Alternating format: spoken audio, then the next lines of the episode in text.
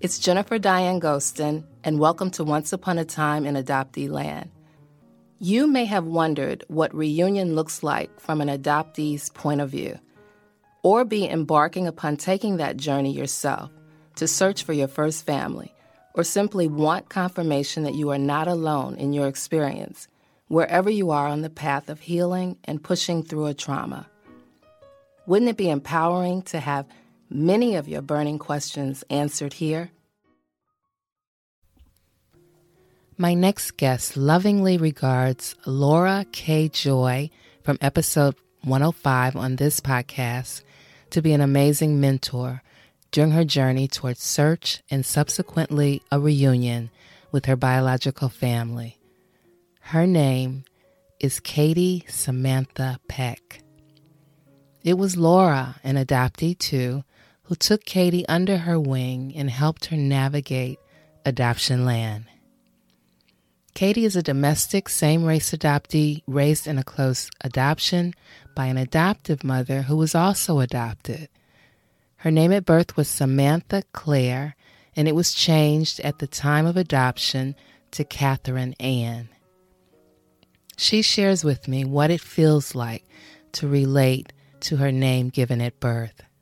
At the age of 37, Catie searched and entered a very positive reunion with her maternal and paternal family.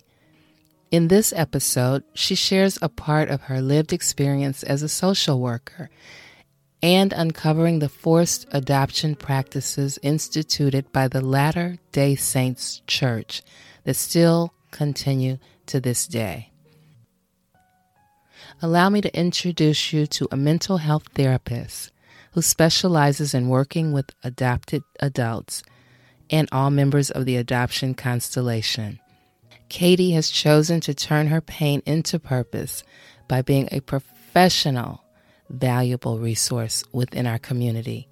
She is a published writer who accepted my invitation to read two of her pieces written in the Flourish Writing Group. It is always a treat to hear an author guest read their powerful and impactful words aloud for my listening audience. Well, hello, Catie. How are you doing today? Hi, I'm doing great. I'm so thrilled to be here. I'm excited to have you. And we met through Laura K. Joy. And I asked her to recommend an adoptee to be on the podcast. And it was like within 24 hours, I was connected to you. So a shout out to Laura for that. And she's such a lovely woman, just as you are. And I'm glad for my audience to get to know you better. There's so much mm-hmm. we want to talk about. I remember when we first had a, a conversation about mm-hmm. your experience with the Flourish experience, the book, The Power mm-hmm. of Adoptee Healing and Community. So I know we'll talk about that mm-hmm. in a little bit. I also know that you were part of Adoptee Voices cohort. Mm-hmm. I think you said cohort two. And I didn't get to meet you there because that was the Hone Your Craft track. And so I was happy to know that you were a part of Adoptee Voices as well. So just, yeah, just I, to say that. Thank you. I really enjoyed and grown a lot from being in community and writing alongside other adopted people. So those were some important experiences. Yeah, I bet. I think writing is such a great tool for anybody, but certainly for adoptees to kind of get it out of our heads mm-hmm. and to express things that we've been feeling that oftentimes resonate with other adoptees. I've often heard adoptees say, I, I finally can put words to how I've been feeling because that adoptee wrote it down. Yes, I, it provided a language for me that I was honestly lacking once I was in community with other adopted people. They were often putting words or languaging experiences that they had had and that really resonated with me in a different way from being with or writing with non adopted people. Mm-hmm. Yeah, I had a chance to to get this book, The Flourish Experience, and it is just beautiful. The words from adoptees that were a part of that writing group, and uh, I'm so glad to have this book. And, and I was able to read Trusting Myself in the Year of Flourish evidence that you wrote. And, and each paragraph, I'm like, yeah, I ordered my original documents and I trusted I could live through what they said and, and contacted a search angel. I trusted I could live through what she found. I was like, yes, like every part of that piece resonated with me. And I, I don't know if you'll be able to read it uh, for this recording. I hope so towards the end. So mm-hmm. just want to throw that out there. I think it would benefit the listener to hear about trusting oneself. So, I'd love to. Yeah, so we, we're going to talk about quite a bit. We were saying right before I push record, there's so much for you to share. Being a social worker and just uncovering the systematic and bureaucratic truths of adoption. I think I want to really start with a quote that we both knew about or were familiar with by Dr. Gabor Mate. Mm-hmm. And he says, a normal reaction to abnormal situation is often a person's experience. And so what what do you think about about that? I I love that quote and in general Gabor's work and um, the the speaking he's done around adoption and trauma has been really influential to my own uh, career as a social worker.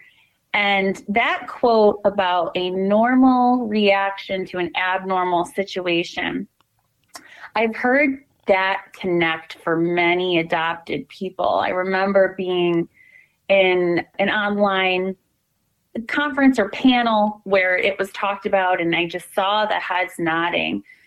And what it meant for me was I connect with having a CPTSD as a result of my adoption, as do many of the clients that I work with in my private practice with adoptees. And often we are collecting these symptoms or diagnoses throughout our life as adopted people and not, you know, finding that right label and it not and not making sense. And I remember the moment and I wrote it right in my journal. Relinquishment and adoption is what is causing this PTSD and it's a normal reaction to the abnormal situation of being separated from one's biological mother.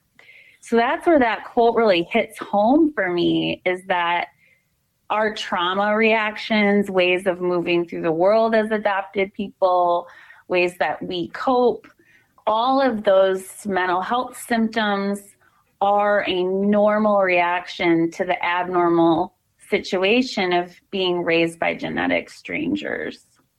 Mm. Thank you for sharing that. I think you stated that perfectly. And as I continue to, to learn more about Dr. Mate's work, that keeps coming up, like whether mm-hmm. it's addiction, whatever these these reactions that people have, mm-hmm it's it's normal because the situation is abnormal that's going on. Yeah. So thank you for mm-hmm. that. So you're welcome. Yeah. So wherever you want to start and however much you want to share about your adoption journey. Sure. So I was born in 1984 to a teen mom I was relinquished a few days later, and I really didn't learn anything more about that time um, until I was about 37 years old. So I'll certainly come back to that in my story. I spent about seven weeks in foster care at that time. I was in two foster homes.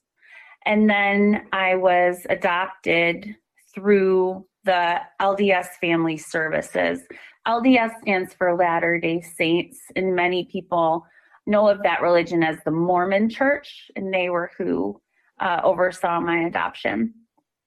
the parents that adopted me were infertile, and that's why they were choosing adoption through their church. I always knew I was adopted, and I grew up in a really loving home. I don't have a real specific memory about learning. It just feels like something that I was always aware of. What I think is particularly interesting is the adoptive mom that raised me was also adopted. And that definitely influenced how we regarded and talked about adoption in our house.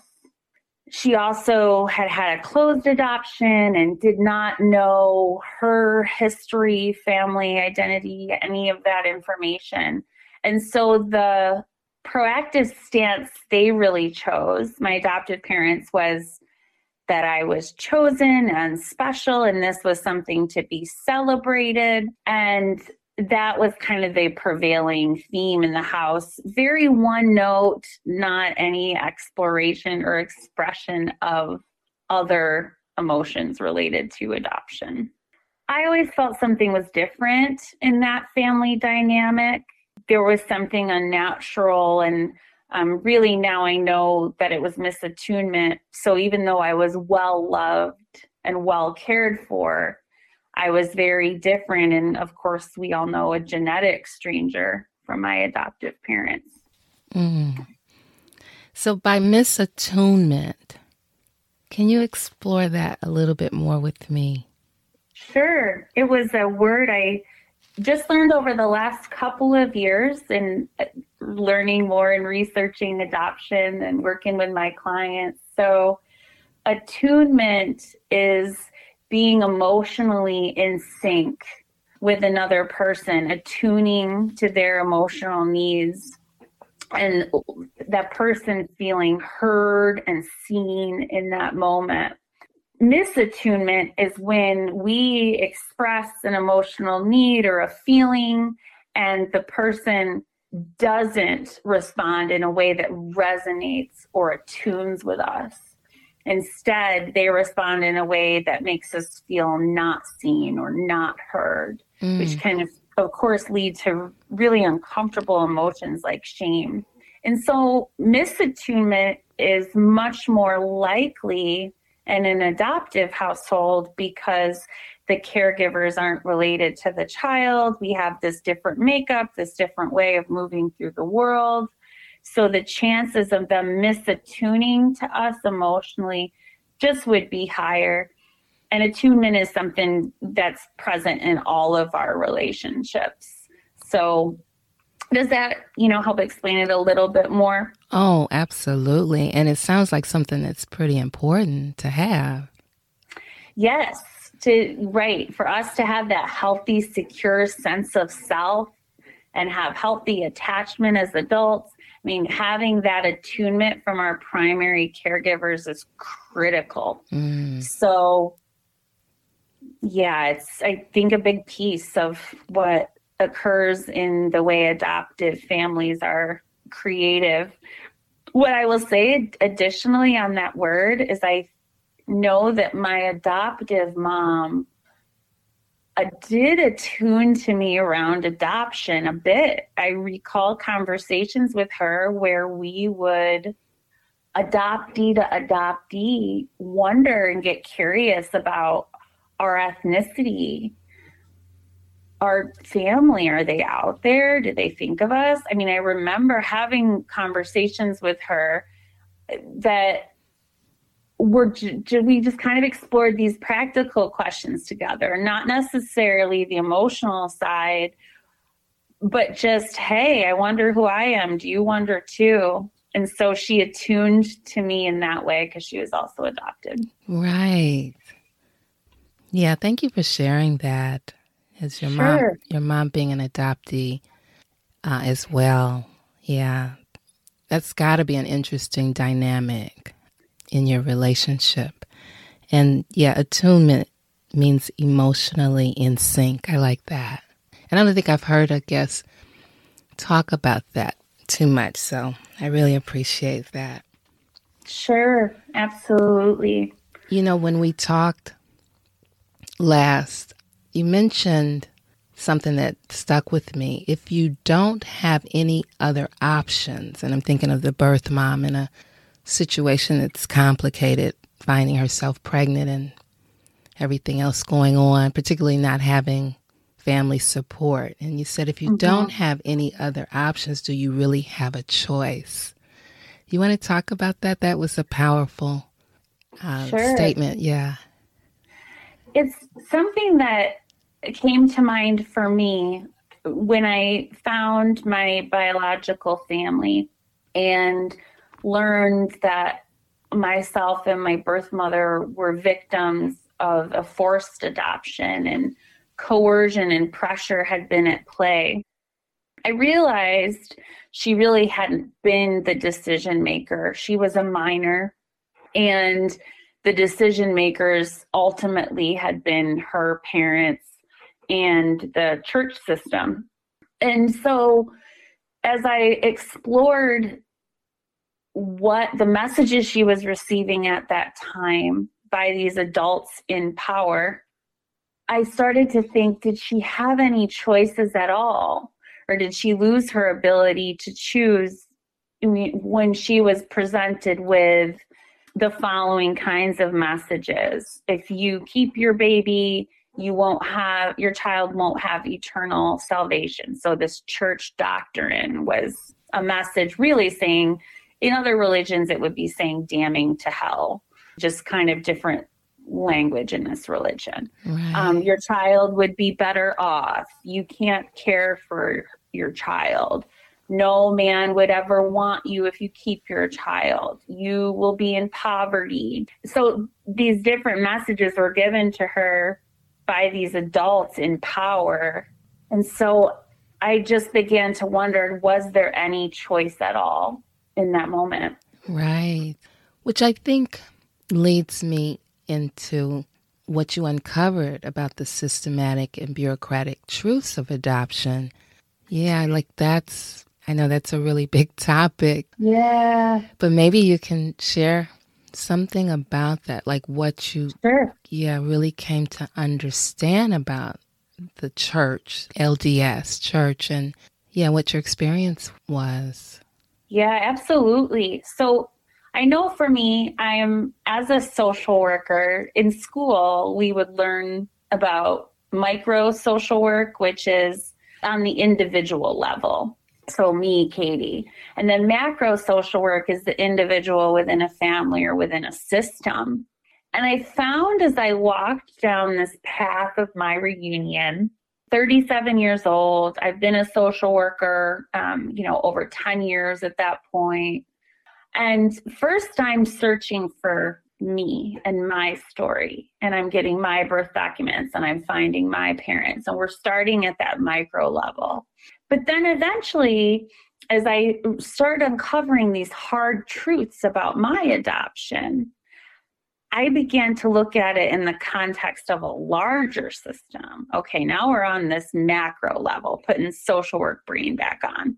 And I realized oh my goodness, a transaction occurred here. There was a broker. So who oversaw this? And I, I started kind of big picture this, and then a way that I coped and managed my thoughts and feelings through reunion was a lot of research and kind of this intellectual processing.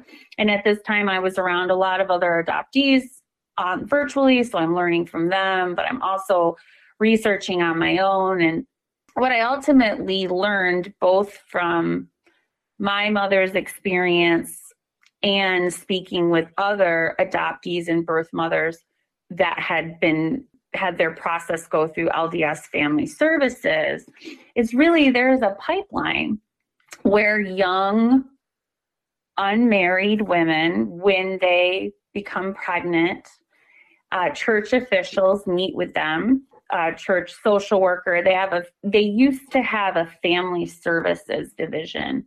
I know people are real familiar with Catholic family services. So LDS family services is the same kind of arm in the Mormon church. They no longer work within adoptions, but in the 80s and for many decades, they were a huge player in the world of adoptions making huge sums of money. So ultimately, what would happen and what happened to my mom is these church officials were coming right to the bedsides. They were sending messages around eternal damnation of your baby if you choose to keep them. To minor women, which what is even their ability to understand those concepts, right? Like their frontal lobe part of their brain isn't even developed, and you're telling them if you keep your baby, they're going to hell. And they they're signing, you know, she signed documents in a hotel room, and these coercion techniques were employed. And then on the other side, you've got my adoptive parents, the sweet, loving, infertile couple, paying a large sum of money to this church to adopt a baby. And then of course I'm I'm rehomed and birth mother and adoptee both have trauma and the church gets a lot of money. They're the broker in the middle. And I realized two things from that. One, this didn't just happen to me, it happened to thousands of women and children through this church and two, it's still happening right now. That is just heartbreaking. Like just hearing you say, and let me just be clear that mm-hmm. the baby is going to, your, your words were eternal damnation, that that's mm-hmm. what would happen to the baby. Is that what the birth mothers were being told? Yeah. So to just expand on that a bit, you know, kind of that heaven hell model in a lot of Christian faith the Mormon church has something similar with some different names on the places that you go. The best, the heavenly place is called the celestial kingdom. And for a family to be together in the celestial kingdom, and they say for time and all eternity, you have to be a child being raised by upstanding, heterosexual church going parents that are married. And then they can do this ceremony where they say, okay, you're all sealed together forever in heaven. For the young unmarried mother who now has broken this huge rule in the church, which is sex before marriage, if you keep your baby, well, we can't do that special ceremony because you're not married, you're not a good church member, you're a rule breaker, and your child would, they call it outer darkness. That's where they would go, and that's where you would go.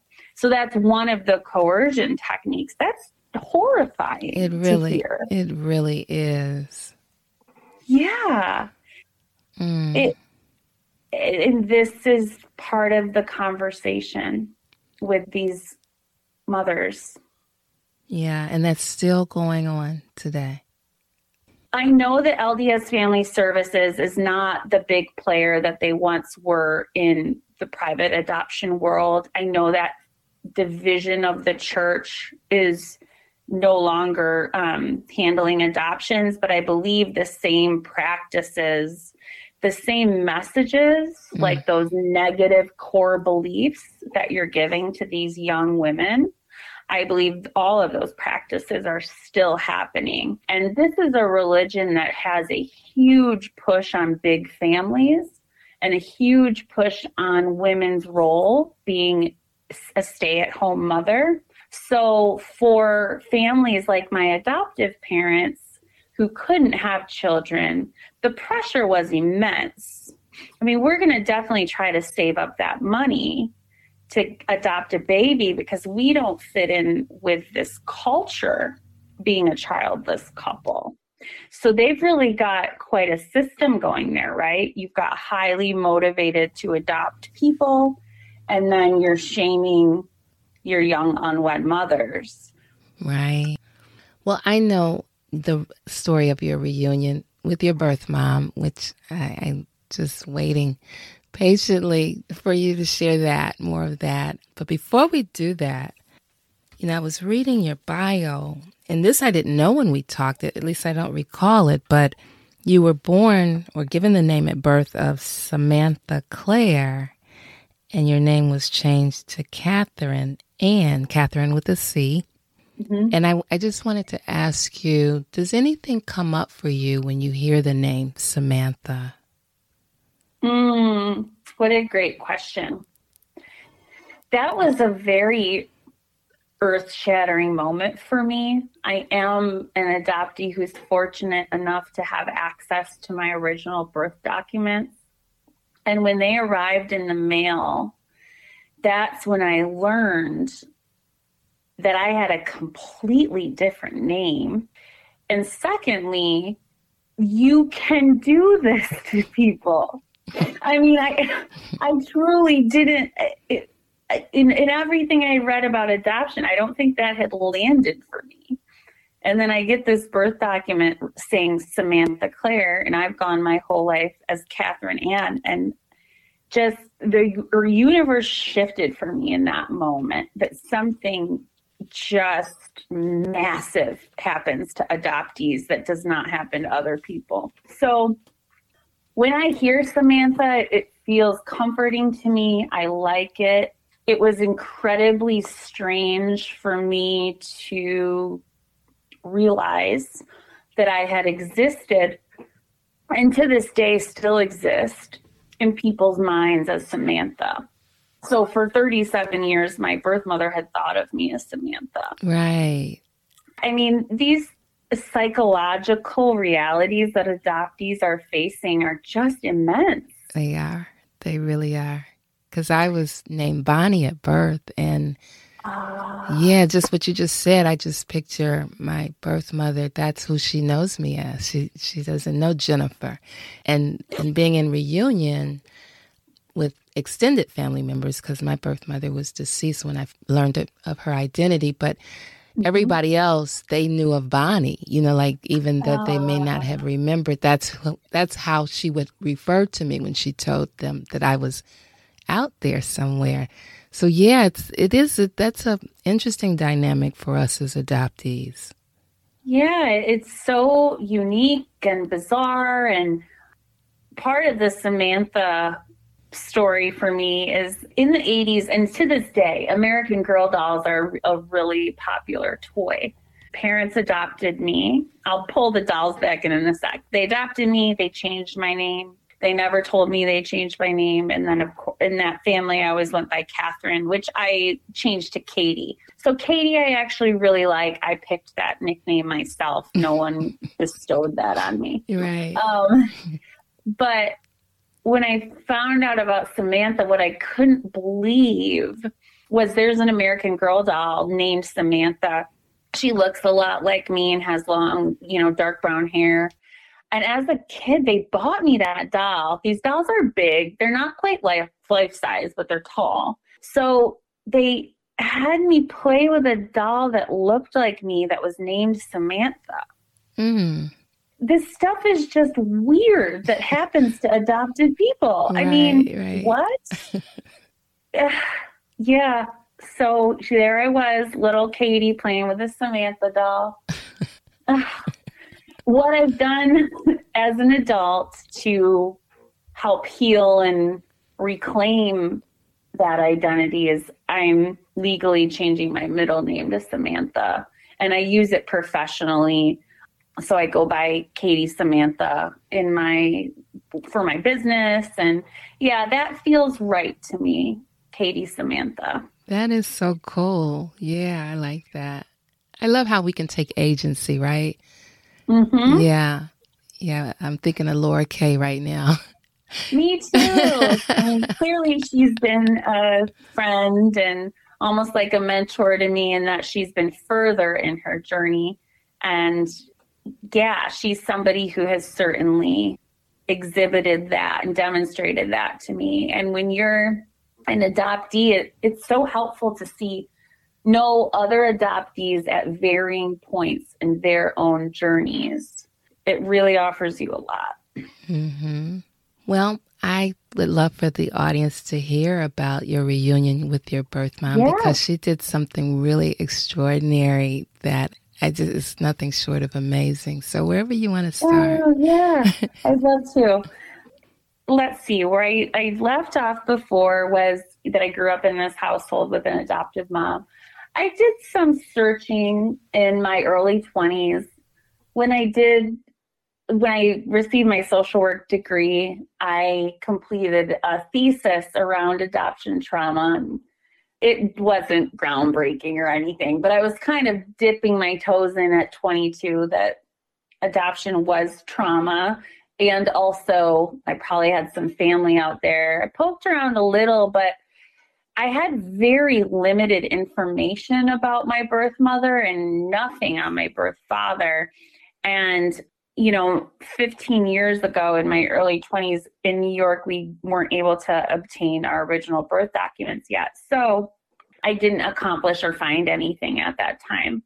The pivot for me when I really dove into the search and reunion process was when two things happened. New York changed their original birth certificate law. And I believe that was at the end of 2020. And the second thing that happened in my life was I had created a 23andMe account years prior. And I remember saying to my husband, So, what do they do? Just email you one day and tell you you have a sibling? I'm like, That's absurd. Like, how is that their business model? But there I was with my 23andMe account open that I could get an email like that any day, and I did. So I got an email that I had a half sister match, and that happened around the same time that uh, New York State changed their law. So I remember literally being kind of catatonic, like knees curled up on my dog bed. I have an English bulldog, and I thought, my life's changing. I've got to I got to figure out what all this means. I've got to get my birth documents. I've got to, who is this sister? It's time. So I was 36. I entered a year of therapy. I entered a one year long writing group called Flourish, which I know we've already touched on. So I was very intentional. I didn't just order my birth documents and work with a search angel without a lot of intentionality. Mm-hmm. So I mm-hmm. started learning a lot about adoption, about trauma, and just supporting myself emotionally through therapy. And I did that for probably about a year. And then at the beginning of 2021, I ordered my birth certificate. Of course, learned that my name was changed. And then through the support of my Flourish community, I learned about search angels and I began working with one named Marnie who just was lovely and did a incredible job. And I gave her two things. I gave her my birth certificate with the name and I now have my birth mother's name on that document. Since there was no birth father listed on my birth certificate, DNA was our avenue to see if we could find any paternal family. So I had the half sister match, I had the 23andMe account, and provided all of that to a search angel. Very quickly, she was able to find all of my maternal and paternal family. She found both parents alive. I actually had multiple grandparents alive uh, aunts, uncles, cousins. She really found a lot of family, so I feel quite fortunate with that. That's great. Um, yeah.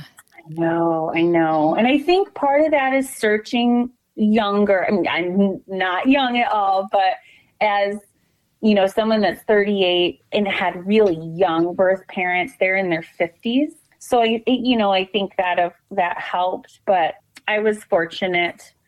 Yeah. I mailed letters a month or two later. So all of these steps I would kind of process. I would write. I would talk to my therapist. I process with my husband and move real intentionally because this is obviously very overwhelming.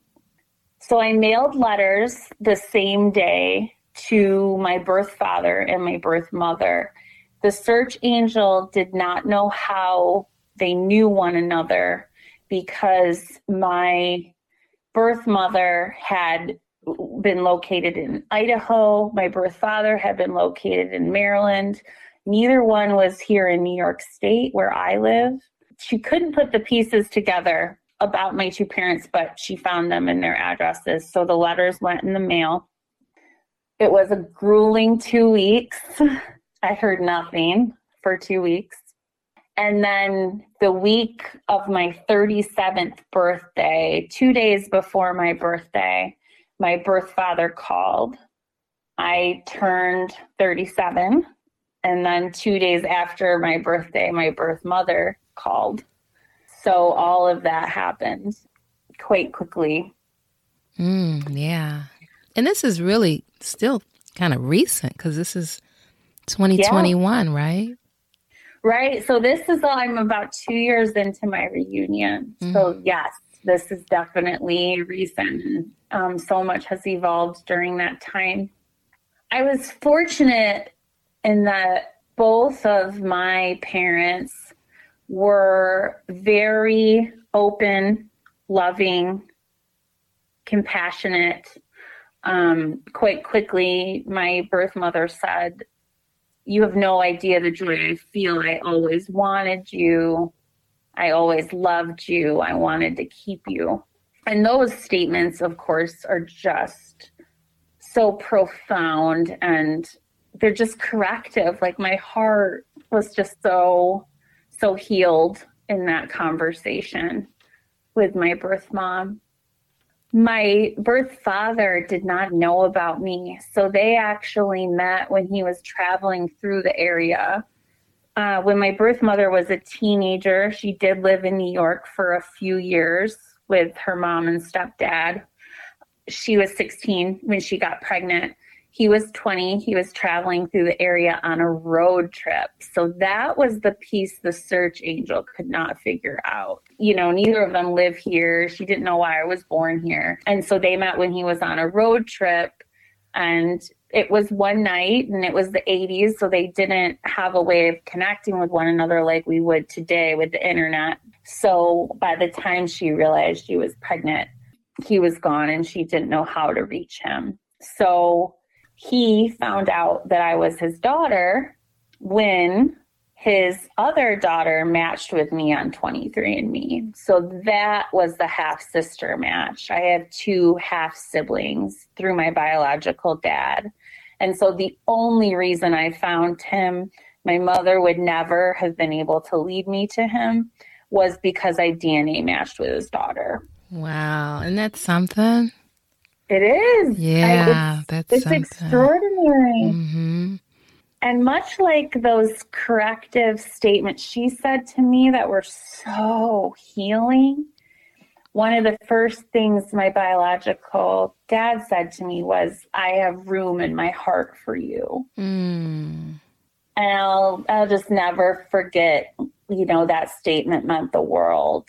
He, you know, has, he has another family and, a lot of pieces to put together. And yeah, he said, I've ruined my heart for you. So pretty quickly, I had two parents and various other family members that were pretty all in on this. Right.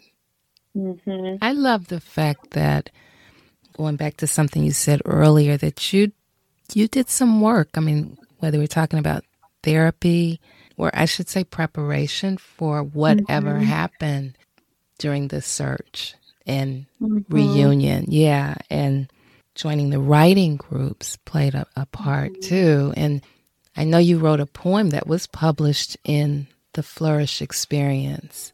Would you like to read that? Sure, I'd love to. So, this was a poem I wrote about my time in community with other adoptees, the one year class called Flourish that I was part of.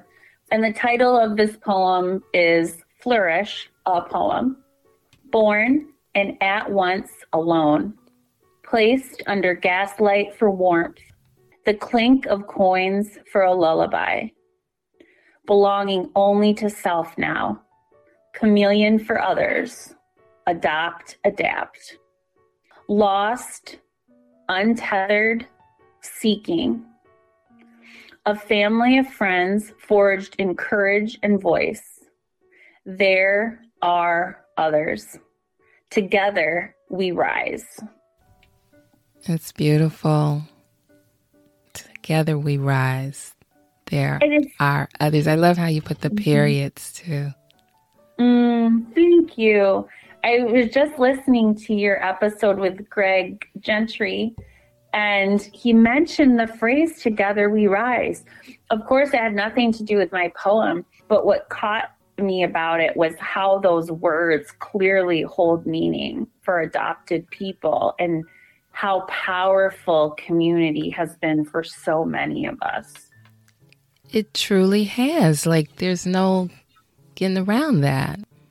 Fellowshipping with another adoptee or in mm-hmm. groups with other adoptees plays, I think, a major part of healing.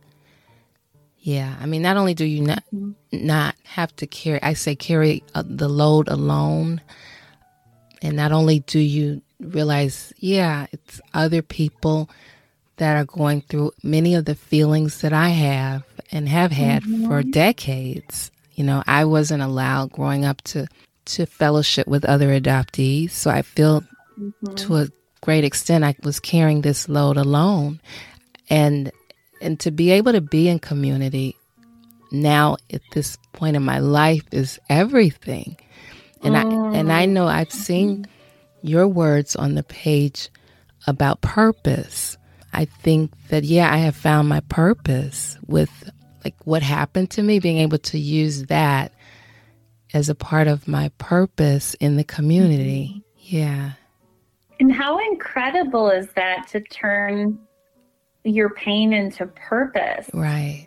That's what you've done, or, you know, that's what any of us that choose to work somehow in the world of adoption or with adoptees or give of ourselves to other adoptees. It's, we've transformed something painful and confusing to our purpose and I, I relate to that since I work with adopted people in my private practice. And you certainly have made such a huge impact on our community. That's a really unique way to move through life, I think, if you're able to do that with something that was once so hard for you. Exactly. That's really special. Yeah, I like yeah. how you put that and and it feels so much like not only is it a part of my healing, my probably lifelong healing for me, but it's like I can help other people too. Like, I think it's so cool that I can heal and others can too. Like, when we participate in whatever way, and it, it may mm-hmm. be just sharing our story. And I don't, I shouldn't say just, it may be sharing our story, which is mm-hmm. big in and of itself. Mm-hmm. You know, through a memoir, through being a guest on a podcast, um, writing pieces, having a blog, you name it. Like there's so many ways to give back and to participate in helping ourselves and others. Yeah. Yeah. And then we're gaining something, they're gaining something. You know, hearing other adopted people's stories is what propelled so much of my growth and gave me so much of my confidence.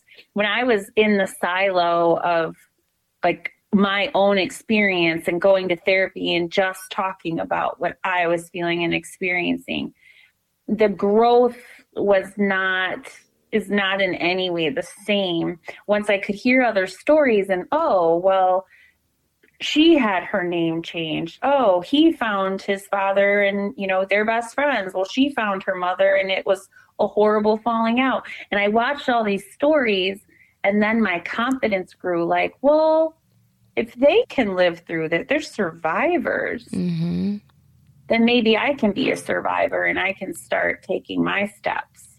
I'm glad you shared that because I would agree. My confidence also has grown mm-hmm. listening to other people and what they were able to do. I, I know when I started going to adoption related conferences and meeting all these adoptees like a decade ago, it just built and built the confidence. Like you say, well, if they did that, if they wrote a memoir, you know, and got it out of their system, out of their head, maybe I can too. Like I, mm-hmm. yeah, I just remember thinking, I can do this too. Like it's like you get emotionally stronger when you learn the journey of other adoptees. Yes, I love how you said that. It's like, oh, I don't have to just cry alone in my couch or you know i right. can wow i could maybe write a book about this. I could make, i could actually i was just sitting on the fact that i could order my birth documents. I look back on that now and i'm like are you kidding me? But for months i waited out of pure fear. It became possible to me. And yeah i i can't say enough. I'm glad that you connect with that. Mhm for sure. And all kind of emotional muscles built mm-hmm. for me, um, and and still do. Like listening to adoptees and spending time. I'm looking forward to a conference that's coming up, and just to be in the same room, the same space with other adoptees. I, I just think that I don't have to fit in and I love spaces where I just belong and I mm-hmm. and I, I, just I treasure that. So it sounds like you've already told me what's been the most rewarding thing, but is there anything else that's been rewarding about being connected to the adoption community? I think just finding that belonging. I mean, and I'll share more with you about my journey with my birth mother I definitely feel belonging with my biological family. But for many adoptees, you don't end up connecting with biological family. And I know for me, when I had not yet had that life experience, and it still stands to this day, some of the most profound feelings of belonging I've had have been in a room of adoptees. So to go a life, you know, jumping back to that word of misattunement, for many adopted people, we're going through life not feeling that true belonging. And to, I think we can grasp that a bit when we're around adopted people. There's like this shared language, there's normalizing, there's validating, and then that feeling seen and heard, feeling attuned to. I feel attuned to when I'm with adopted people. Mm. I, I really feel seen. Right. And so I think many of us maybe weren't feeling that in our adoptive families and have been searching for that. So I think it's it can be pretty profound what we can access in community. I know it sure was for me. Yeah. Yeah, I'm glad you said that. The emotional piece, that's what's coming up for me right now. The emotional piece, I think it is a lot stronger for me in terms of feeling a sense of belonging with the adoption community. It's an emotion it's emotional cuz you know mm-hmm. it's not like some of the other things within the family piece like the biological family whether it's mirroring or or just knowing oh that's why I do that you know? That's why I mm-hmm. like Cheetos so much. Everybody in my bio family loves Cheetos you know? It's mm-hmm. it's a lot of that kind of stuff but with the adoption community it is more emotional. Mm-hmm. yeah it's the emotional belonging. Yeah i'm glad yeah, you said that which does go back to that word attunement. Yeah. Mm-hmm. that's interesting. Yeah. yeah. I think it just can fill like a, a gap for us mm-hmm. that maybe we didn't even know was a gap. I mean, I wasn't moving through my life saying, geez, the one thing I'm missing is an adoption support group. Right. But then once I got into those spaces, it was like, whoa, something big is going on here for my like emotional system. Mm-hmm. And so I got curious about what that was. Yeah, I did too. I'm very curious about it because I often have thought, you know, there's these various groups that I feel like I belong in. You know, I'm black, I'm a woman, I from Chicago, like all these different groups that mm-hmm. I can't imagine not being around other people that identify with those groups, but not making the connection, maybe not, at least not consciously, maybe on some other level I did, but consciously I was not thinking I need to be around other adoptees. You know, I wasn't mm-hmm. thinking like that. Probably a number of reasons why. but uh, now that I am connected or, or better connected, I absolutely understand why I should be and want to be around this part of my identity. You know, I, I know we, we have a mm. lot, there are a lot of things we identify with, hopefully don't overly identify with. Uh-huh. Uh, but yeah, we identify with so many things. And yeah, why wouldn't you want to, to be around people like that, you know?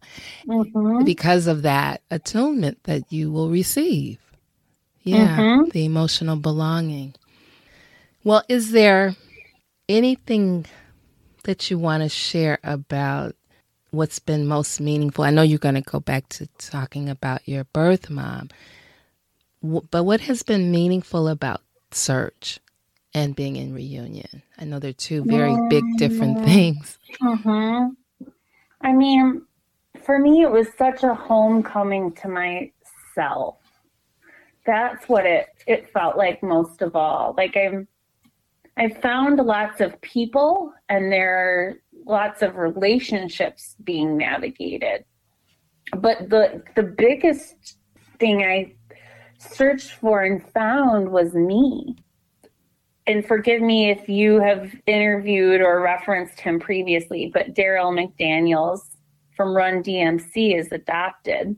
Mm-hmm. And, and pretty early in my journey, I was reading some articles he had been in and he said, I was living life without my chapter one. Now I'm a reader. I love to read. And that hit something in my brain. Like I am reading my life story, and we started on chapter two. Right. Like, are you kidding me? Uh, yeah, I identified with that when I heard him say it too. Yeah. Yeah. It was just such a, a, a concept for me that was like this rocket ship. So when I think about what I've reclaimed in reunion from my name to my birth story, learning the story, the circumstances, all the players, and now, oh my gosh, myself, who I am, my health history, my ethnicity, all of the mirroring with my parents and siblings, it has given me this wholeness and this rootedness that I could not access before. Mm. I, I like, had never felt it. I like how you put that. It's like reclaiming your chapter one. Yeah. Mm-hmm.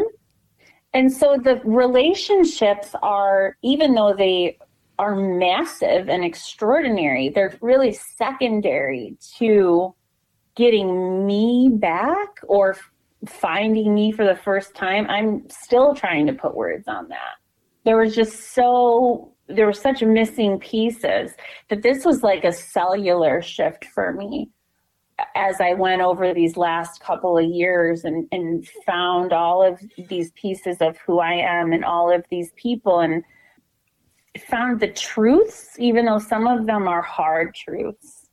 It's just been a homecoming. Mm. Yeah, you've had two major shifts. I mean, the universe shifted with learning you were named Samantha, and then like reclaiming chapter one is a cellular shift. That's that's mm-hmm. pretty special. Yeah. Mm, think yeah, I think we're we're I, I, at first I wanted to say we're different people on the other side, and then I thought no, that's not the right wording. We're more fully ourselves. Mm-hmm. And so maybe that looks really different. Maybe we show up in the world differently, but it's like this expansion that happens from if you are willing, able, and have the privilege to go down this road. I know I want to be aware that some adoptees can't and aren't able because of laws and policies and all of this archaic kind of systemic stuff around adoption. So I feel so grateful, you know, I even live in a state where this could happen. And then the flip side is I feel appalled that I live in a state where this could happen and that there are states where it can't. I yeah. just kind of am holding all that at once. Yeah, I remember when Illinois changed their adoption law, and I was able to request my original birth certificate in uh, 2011. And New York was still saying, "Nope, nope, not happening." Mm-hmm. And and I think when Illinois did, I mean, it, it caused some of the states to say, wait a minute, well, I guess all hell didn't break loose with Illinois, you know, that mm-hmm. adoptees, yeah. yeah, like the, like the world didn't blow up, so maybe we can revisit it. And Illinois, I know my Chicago friends were so excited about New York finally doing the right thing. So I know it's changing a little too mm-hmm. slow, in my opinion. Yeah, I would agree with all of that. Yeah. Changing too slow. And it is happening. Mm-hmm. Um, yeah, we were so excited for New York. So I'm glad you yeah. have your original birth certificate because it means a lot. I, I I did know my name given at birth throughout the years, but here's the thing. Here's the piece. Until I saw, you know, I was told that was my name. Bonnie mm-hmm. was my name at, given at birth.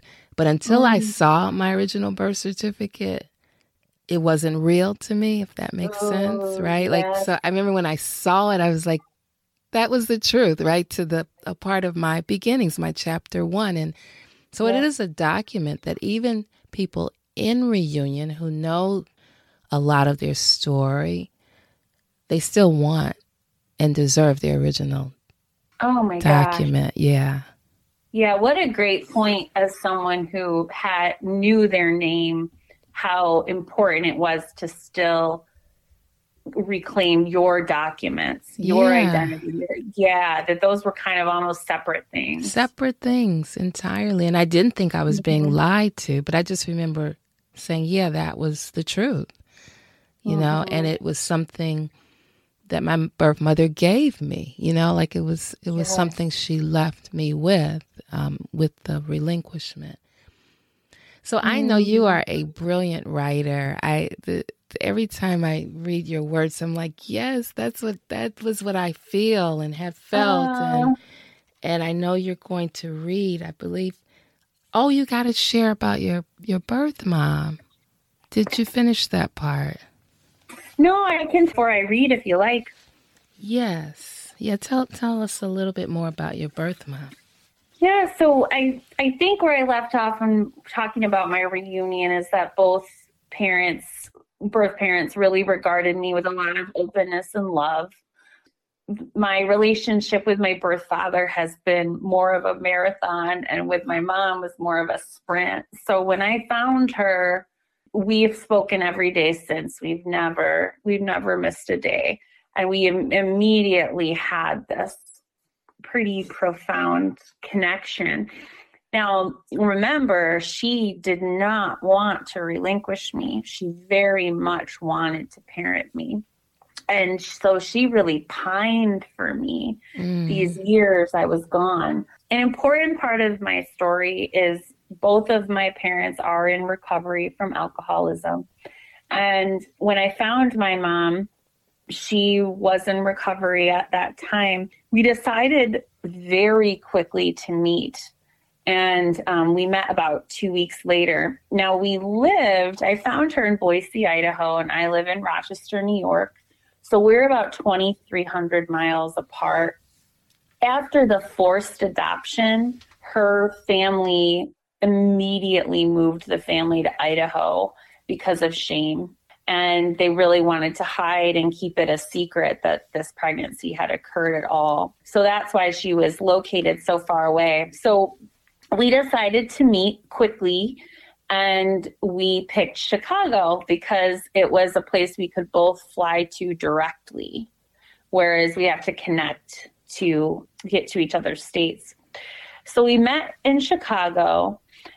Despite the fact that my birth mom is my person and I adore her and she's a huge part of my life. Our initial meeting was a complete catastrophe because she relapsed. Oh no. And I share that for a specific reason. It to me really clearly demonstrates how traumatized many birth mothers are. Mm-hmm. And she really attributes her alcoholism and her PTSD to the forced relinquishment and adoption Um, she never went on to have other children, and she's really battled severe alcoholism.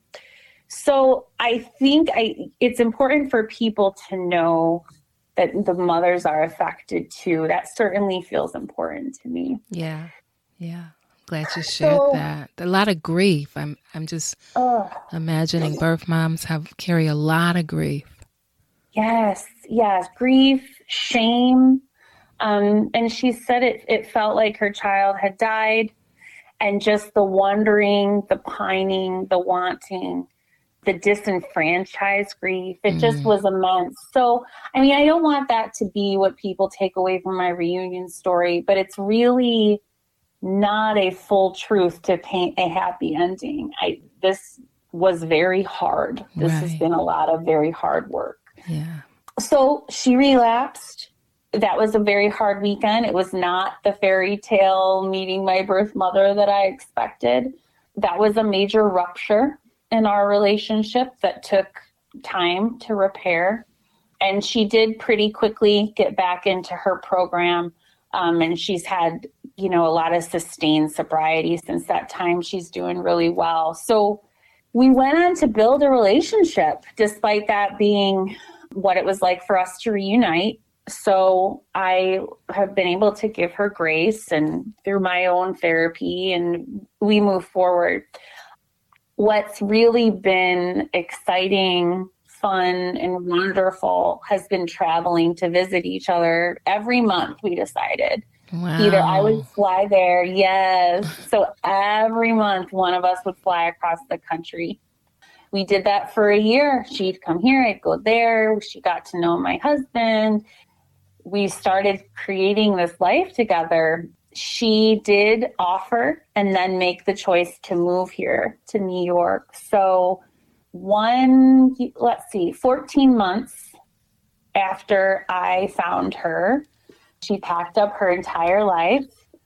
I had been working for the Department of Veterans Affairs for a number of years. I quit my job. I started a business uh, private practice and I flew to Idaho and we road tripped her across the US. And so now my mom lives here in New York, five minutes up the road from me. When I heard that, I, lo- I love that. I, it's just an extraordinary experience that you're having yeah. with your birth mom. Oh. Yeah. Oh, thank you. It's it's changed everything. It's it's given me so much, and we're just tremendously alike. So I think like the piece that I never really thought about, and I think people sometimes don't think about, is compatibility is a factor here, right? Like mm-hmm. you might find family, but what is your level of compatibility? What's your level of commitment? There's all these factors that come into play. Can you give each other grace and compassion? Can you be honest? So we've had to work hard at this. I mean, both me and my biological parents are all in therapy individually. They're both in recovery, attending AA meetings. I mean, you have a group of people, and shout out to my adoptive dad, too. He's a really really great guy who's been on my team this whole time. So you have a group of people working hard at something. I don't think it has happened by accident that we're where we are now after a couple of years. I'm so glad you shared that piece because I think it's a winning formula, or at least mm-hmm. it can certainly start off as a winning formula when everybody is doing the work. Mm-hmm. Yeah, that's pretty important. Yeah. I'm glad you yes. have that. I'm really glad you have that. And I think people are starting to realize well, just one person can't do the work and expect it to be a, the best outcome. Yeah, no, one person can't. I mean, that's way too heavy of a lift. Mm-hmm. And we're already managing so much as the adopted person yeah when you've you've got to have a group of people willing to do their own work and center us let us share our true thoughts and feelings and needs and yeah I, i'm thankful that i have family that's been willing willing to do that alongside me. That's made a world of a difference. Yeah. Um, yeah. As we start to wrap things up, I, I think it's fitting the the piece you wrote uh, about trusting myself in the year of flourish evidence. Mm-hmm. Whenever you're ready.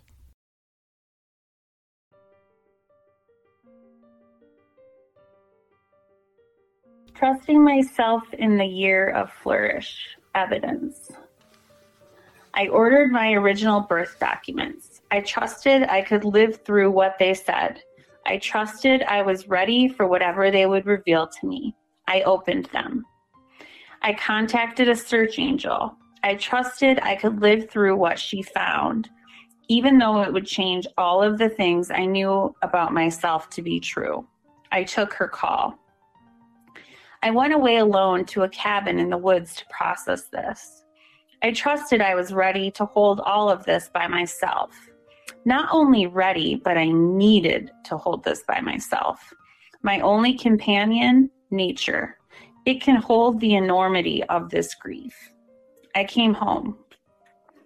I wrote letters to my first family, my biological mom and my biological dad, and I trusted that I could hold and sustain and endure whatever the outcome was.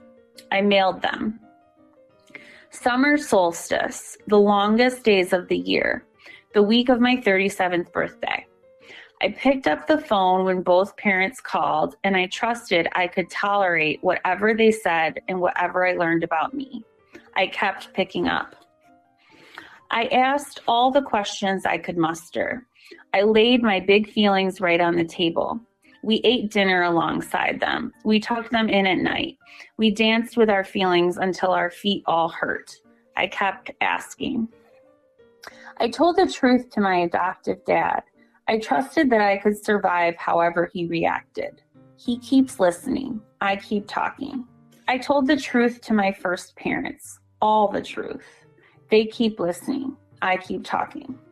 I trusted my marriage. I was expanding. He was sharing me now. There was no going back. He keeps choosing me, all versions. I trusted those closest to me would stick around. I wasn't around for a long while. You might see my body, but my mind was out to sea, bobbing among the waves, so far from shore, trying on different lives in my mental ocean while you eat your tuna sandwich. My quest was my purpose now. They still love me. I met my birth mother, her, her. I met my birth mother. I trusted I was ready and I wanted that relationship in my life. The shift in my body was cellular. Her heartbeat is home. I kept meeting her. I met my birth father. I trusted I was ready and I wanted that relationship in my life. We mutually adore and respect each other. He didn't know, he didn't know he created a whole person. I kept meeting him. I met my half siblings. I trusted I was ready and I wanted those relationships in my life. They're wonderful people. Imagine what they had to consider, accept, and reckon with about their father, their concept of family, and they showed up for me. We're going to keep going. I met some extended maternal and paternal family, trusting I was ready and I wanted those relationships in my life. That journey is only beginning. We are going to keep going. I trusted that my life purpose was shifting, that I would take my social work career and instead of serving veterans, I would serve adopted people. This is my calling. My voice is needed. I can help others. I must. I know my purpose. I trusted that a book was coming from my heart out through my fingertips. I prioritized writing in the middle of the night, in airports, on airplanes, on breaks at work, in a Kansas cemetery, on Lake Michigan, in the car with my husband driving to Maryland, by the pool at an Orlando resort, looking at the Pacific Ocean in the Blue Ridge Mountains, on a balcony in Annapolis. Keep writing. I trusted myself over and over and over again this year, and I was right. I kept moving towards my true north and my best interests each and every time. It was terrifying. It was exceptionally worth it. It was gutting. It was exhilarating. It was heartbreaking. It is a gorgeous adventure. I am just getting started. So many lines resonate with me. Um, and I think that's exactly what I did. I trusted over and over and over again. Mm-hmm. And I, I just think you are such a talented writer. And, and I like that when you say, and I was right. no, uh, maybe that part was a little self-righteous. I don't know. well, it it spoke to me. It definitely did. Because yeah, you don't know what you're going to find. I didn't know, like you, I didn't know what I was going to see on that original birth certificate, mm-hmm. and I didn't know what uh, finding my maternal birth side was going to look like, or the paternal side, and yet mm-hmm. I, I, I think it was trusting myself that you know it's not going to destroy me. Like what i find mm-hmm. what i learn what's possible. Because that's the question i often ask myself. What is possible in, mm. in reunion? And and to focus on that opposed to what's maybe not possible yet you know? Oh i love that. What is possible? That's yeah. a great perspective. I am so oh go ahead I was just going to say, and if we lean towards the what is possible, look at what could potentially happen. Exactly. Yeah. Yeah. So I'm just so glad that we had this time together. This has been great. I knew it would be informative and meaningful and, and most enjoyable. So I thank mm-hmm. you for having this yeah. conversation. You're welcome. It was just as much for me. It was rich and I really enjoyed my time for you with you. Thank you so much. Is there anything that I didn't ask you that you want to share? No, I think I think we covered a lot and it was such an honor to read some of my writing and talk about my journey and then also kind of adoption in that larger sense. So I feel satisfied. Thank you again. Catie, upon seeing the name Samantha given at birth on her original birth certificate and remembering a childhood doll by the same name, feels like a profound synchronicity in her life. I can only imagine the universe shifting in that moment for her. Whoever thinks that it's not a big deal for an adoptee to receive and read every single word on the original record of birth has never met an adoptee who has held that document in their hand for the first time. Even when there is missing information, I haven't known an adopted person who isn't deeply appreciative to have obtained it. It is heartbreaking to listen to the condemnation that birth mothers suffered at the hands of a religious institution known as LDS. The deep dive that Catie did to learn and unmask the systematic bureaucratic truths of adoption won't be kept in the dark if she has something to do with it. Any facts that expose a false narrative about there only being good things about adoption is a good thing for the world to know. The church's involvement in demonizing thousands of unwed pregnant girls and young women is particularly disturbing when I consider that religious institutions ought to be the one place where one can find compassion and acceptance. I believe Catie thoughtfully positioned herself in her own intentional way to create an emotionally good space prior to looking for, finding, and then managing relationships with her biological family. A career in social work embracing professional therapy, having a mentor, doing her research, and joining writing groups have all played a role in Catie being able to trust that she could live through the things that she would discover along her journey. Thank you, Catie, for having this conversation with me. I envisioned it to be meaningful, informative, and enjoyable. It exceeded my expectations. In closing, I want to read some of your words published in the Flourish Experience. The piece is titled The Year of Self Trust. My experiences are not so big and isolating and terrifying anymore. Through the mirroring and attunement of other adoptees, my growth was propelled. I found my agency, the antidote to trauma.